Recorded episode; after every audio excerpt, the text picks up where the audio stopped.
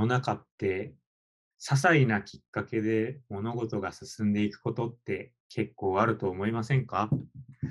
例えば食パンを加えて曲がり角で運命の人とぶつかるであるとか空から女の子が落ちてくるであるとか階段から落ちてきた女の子をもろに受け止めてシリーズが何十冊も続くであるとか世の中にはそういうことがたくさんあるんですよねあかりさん。些細なきっかけかな。些細なきっかけでしょう、まあ、あれですよね。ラピュタとかね。はいそういう話ですよね。そうなんというかあの辺ってこうある一つの行為がもたらした因果がなんかこう思いもよらない方につながっていくっていうのが面白いポイントなのかなと私は思ってるんですけど物語ってそうやって最初のきっかけはちっちゃいことだったりするもんね。そうそうそうなんですよでそういうののそのなんか最も一般的な例があるじゃんと思いつきましてほ多分みんな知ってると思うんですけどあれですね風が吹けば桶屋が儲かるう。はあ。あれが元祖ってことね。が、まあ、元祖かどうかは分 かんないんだけど、まあ、一番そのエッセンスを組み出した、えっ、と、一番短い文章なんじゃないかなと。ほうほうほその、まああれは一応、なんだっけ、その現象としてはバタフライエフェクトと簡単に言ってしまうこともできるらしいんですけど、う。うん。まあ、ただ、あれのいいところっていうのは、風が吹くっていうのと、桶屋が儲かるっていうことの間に、一見何の連関も見出せないという点だと思うんですね。はい。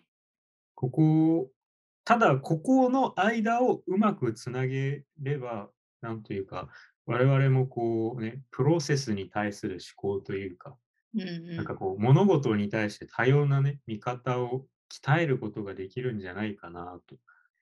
確かにね、その2つの事柄の間の関連を探るってことね。そう、無理、無理やり、ただし説得的に埋めるっていうことはできないのかなと思って、なんか、は今日はいくつか私が適当に考えた題を持ってきたので、はい。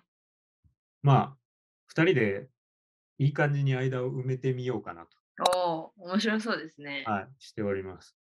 まあ、一応ね、その例題というか、えー練習問題として、先にその風が吹けば受け屋が儲かるの間を何個か埋めてみようかなとはい。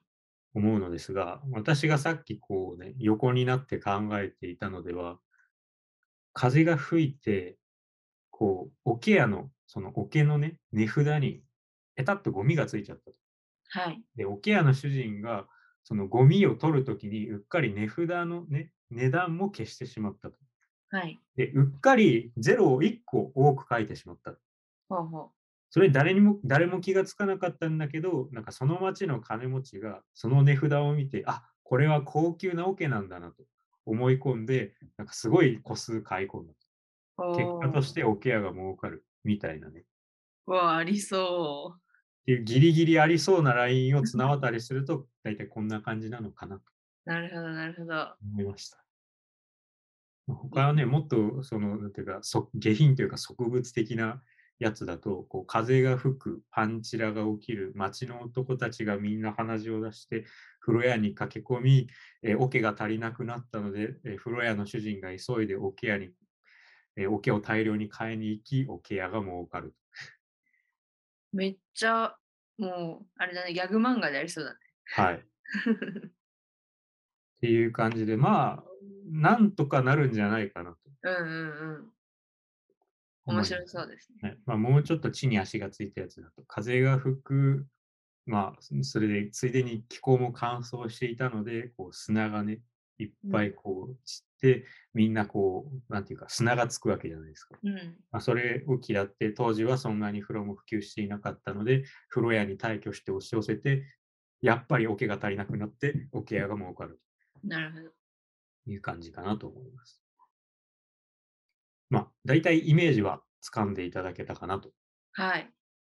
思うので、じゃあ適当にやりますか。やってみましょはい。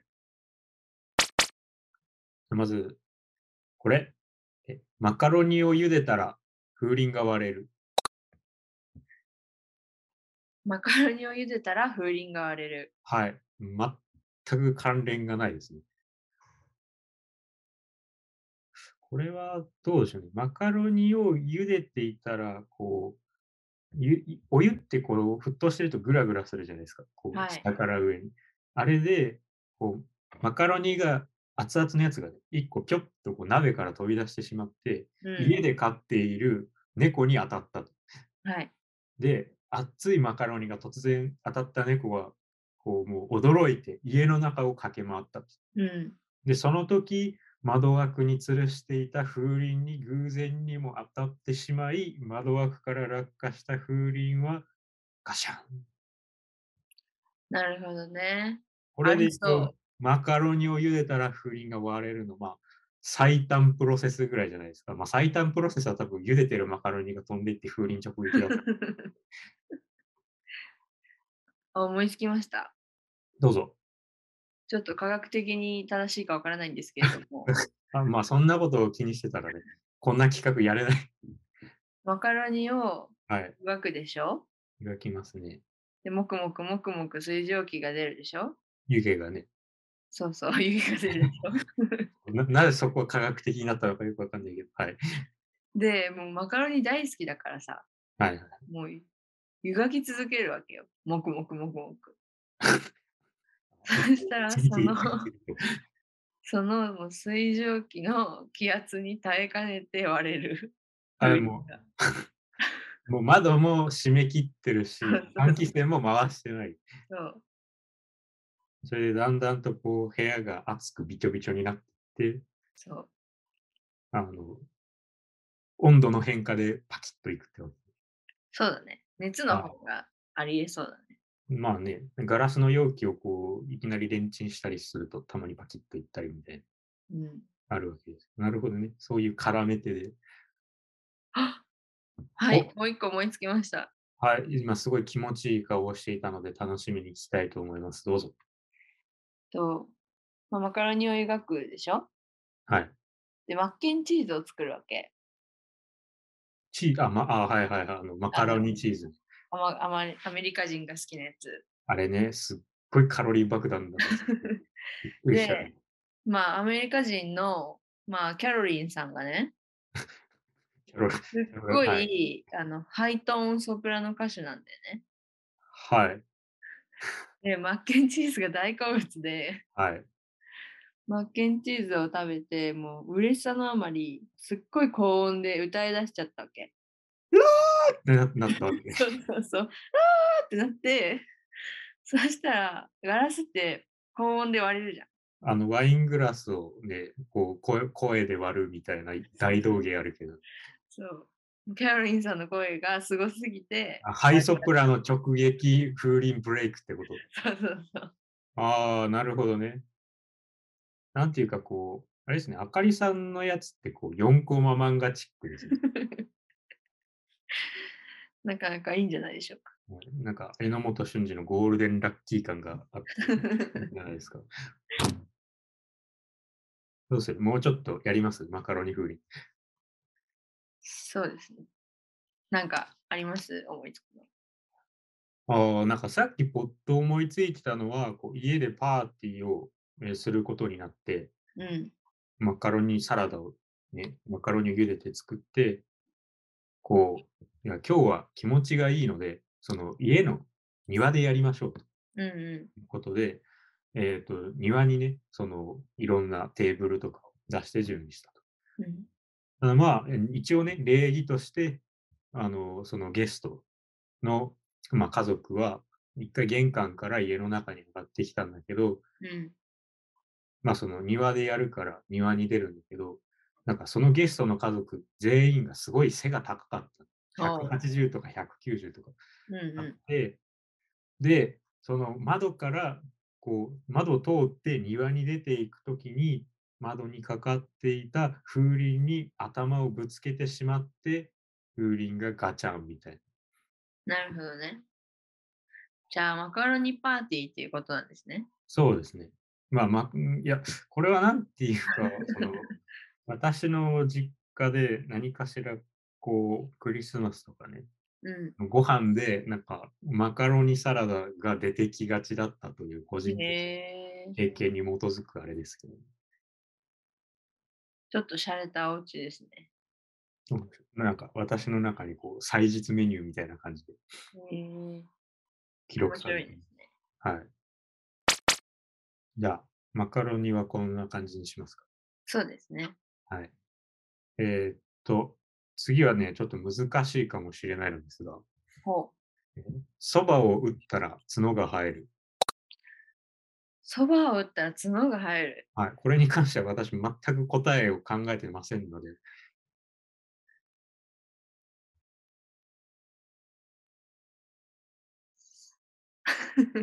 そう、ちょっとこれ笑っちゃうぐらい何も思いつかないんです。角が生えるっていうのがね、難しい。角が生えるにはどうならないといけないかっていういうところでね、なんかうん例えば鬼になるとか、うん。まあ悪魔になるとか、うん。まああとカタツムリになるとか、うん。あと、めちゃくちゃ怒るとか。ああ、その漫画的表現としてうね、ん。もうそれだったらこう、親方に怒られるみたいな感じになるので、うん。そばを打ったら角が生える。はい。あるところに、おや、昔話ならと。はい。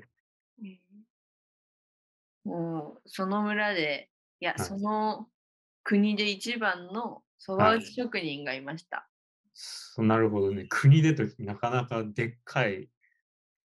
でその職人は、そのそばを打つ腕はすごい良かったんだけど、はい。すごい偏屈なやつで、ああ、なるほどね。本当こう気まぐれで、こう気が向いた時に気が向いた人にしかそばを振る舞わないと。はいはい。で、その国の、まあ、帝？帝、はい。帝がいたんだけど、まあもちろんその昔だし、もう今のさ、こう総理だったり大統領よりもだいぶ権力持ってるわけよ。なるほど。がすっごい、まあ、わがまま放題暮らしてたんだけど、贅沢に。えそば打ち職人のその噂を聞きつけて、ー、あう、んチンも食べたいと。そう、チームを食べたいと言い始めたんだけど、まあ、偏屈そば打ち職人は、もう、なんかあんまそういう味方とか好きじゃないから、あー権力にはすり寄っていかないタイプ。そう。だからすごい凄腕のそば打ち職人なのに、今回は、そばに見せかけて、すごい 唐辛子を練り込んだそばを打った。あ、青唐辛子そば。そう。それを食べた帝が、もう無礼なやつだなとはい。怒って、角が生えた。なるほど。どうでしょうか？まあ、その、それも一つの回答としてはあり得るなっていう感じですね。いいんじゃないですか。長いですね、話が。これ私今思いついたんですけど、角が生えるってあのホイップクリームピョってやるのも一応あれ角って。ああ、そうだね。ってことは、あの、そばを打ったら、その、その時のそば粉がとても旬で、フルーティーな香りがしたので、その時たまたまそばを食べに来ていたスイーツ研究家が、これもしかしてケーキとかにしてもいけるんじゃないかと思って、こう、そのモンブランってちょっとそばっぽいじゃん、上の方が。うんうん。ああいう形の盛り付けで、なんかこう、そばケーキを作ると。うんうん。で、最後にちょっとだけそばつゆを練り込んだ和風の味わいのホイップクリームを上にぴょっとやったと。おえっ、と、これで一応そばを打った角が生えるの変化球気味ではありますけど。いいゴールができそうあありそうだしね。はい。確か大阪あたりになんかマウンテンだったら、なんかこうスイーツパスタだからスイーツそばの店があるんですけど、へえ。なんかそれを思い出しますね。そうか、これは、なんていうかこう、言葉に対して逆、逆というか違う方面からの解釈を加えることでも、なんか道が広がりますね。うん。ホイップクリームは割と良かったな。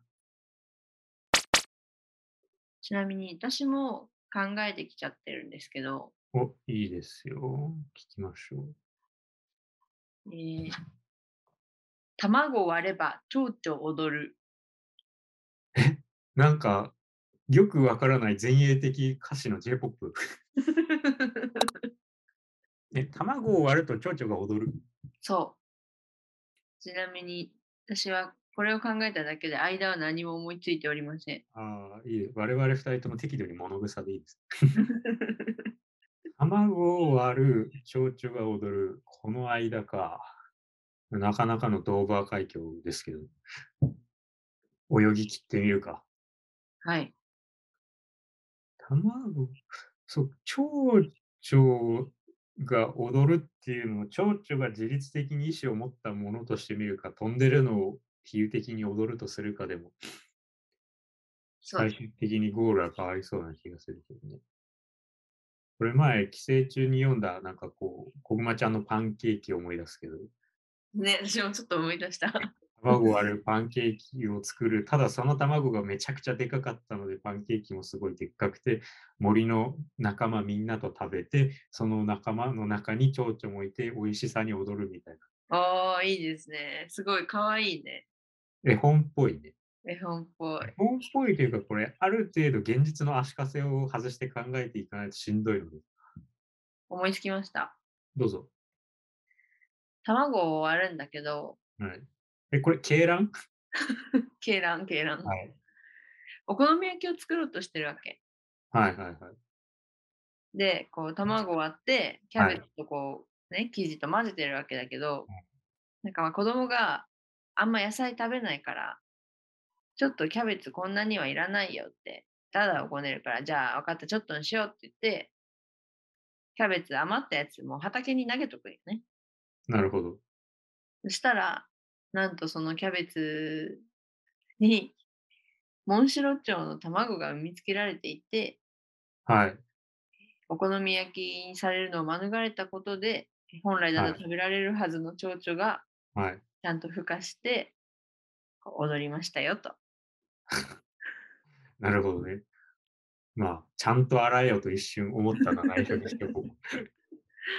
なるほどね。そういう途中で弾かれたがゆえにはい。命の輝きが全うしたと。はい。そうか。ああ、キャベツからそれを餌とする虫にイメージをつなげたわけですね。はい。意外とこれ、うん、やれますね何。何回か前に同じような感想を抱いた回があった気がする。意外とね、何でもやってみると思い浮かんで面白いもんですね。はい。じゃあ、我々の遊びはこれぐらいにして最後、ちょっとリスナーに一つチャレンジを投げておしまいにしますか？はい。何がいいかな？じゃあ、前段は私が考えるので、後段はあかりさんにお願いします。はい。わかりました。私は、ね、ホッチキスで止めれば、ホッチキスで止めれば、扉が開く。わかんねえ。えーでは、リスナーの皆さん、暇な時間にぜひ考えてみてください。お願いします。では、また来週もお会いしましょう。あ、風が吹いてきたから、俺も沖合をやろうかな。バイバーイ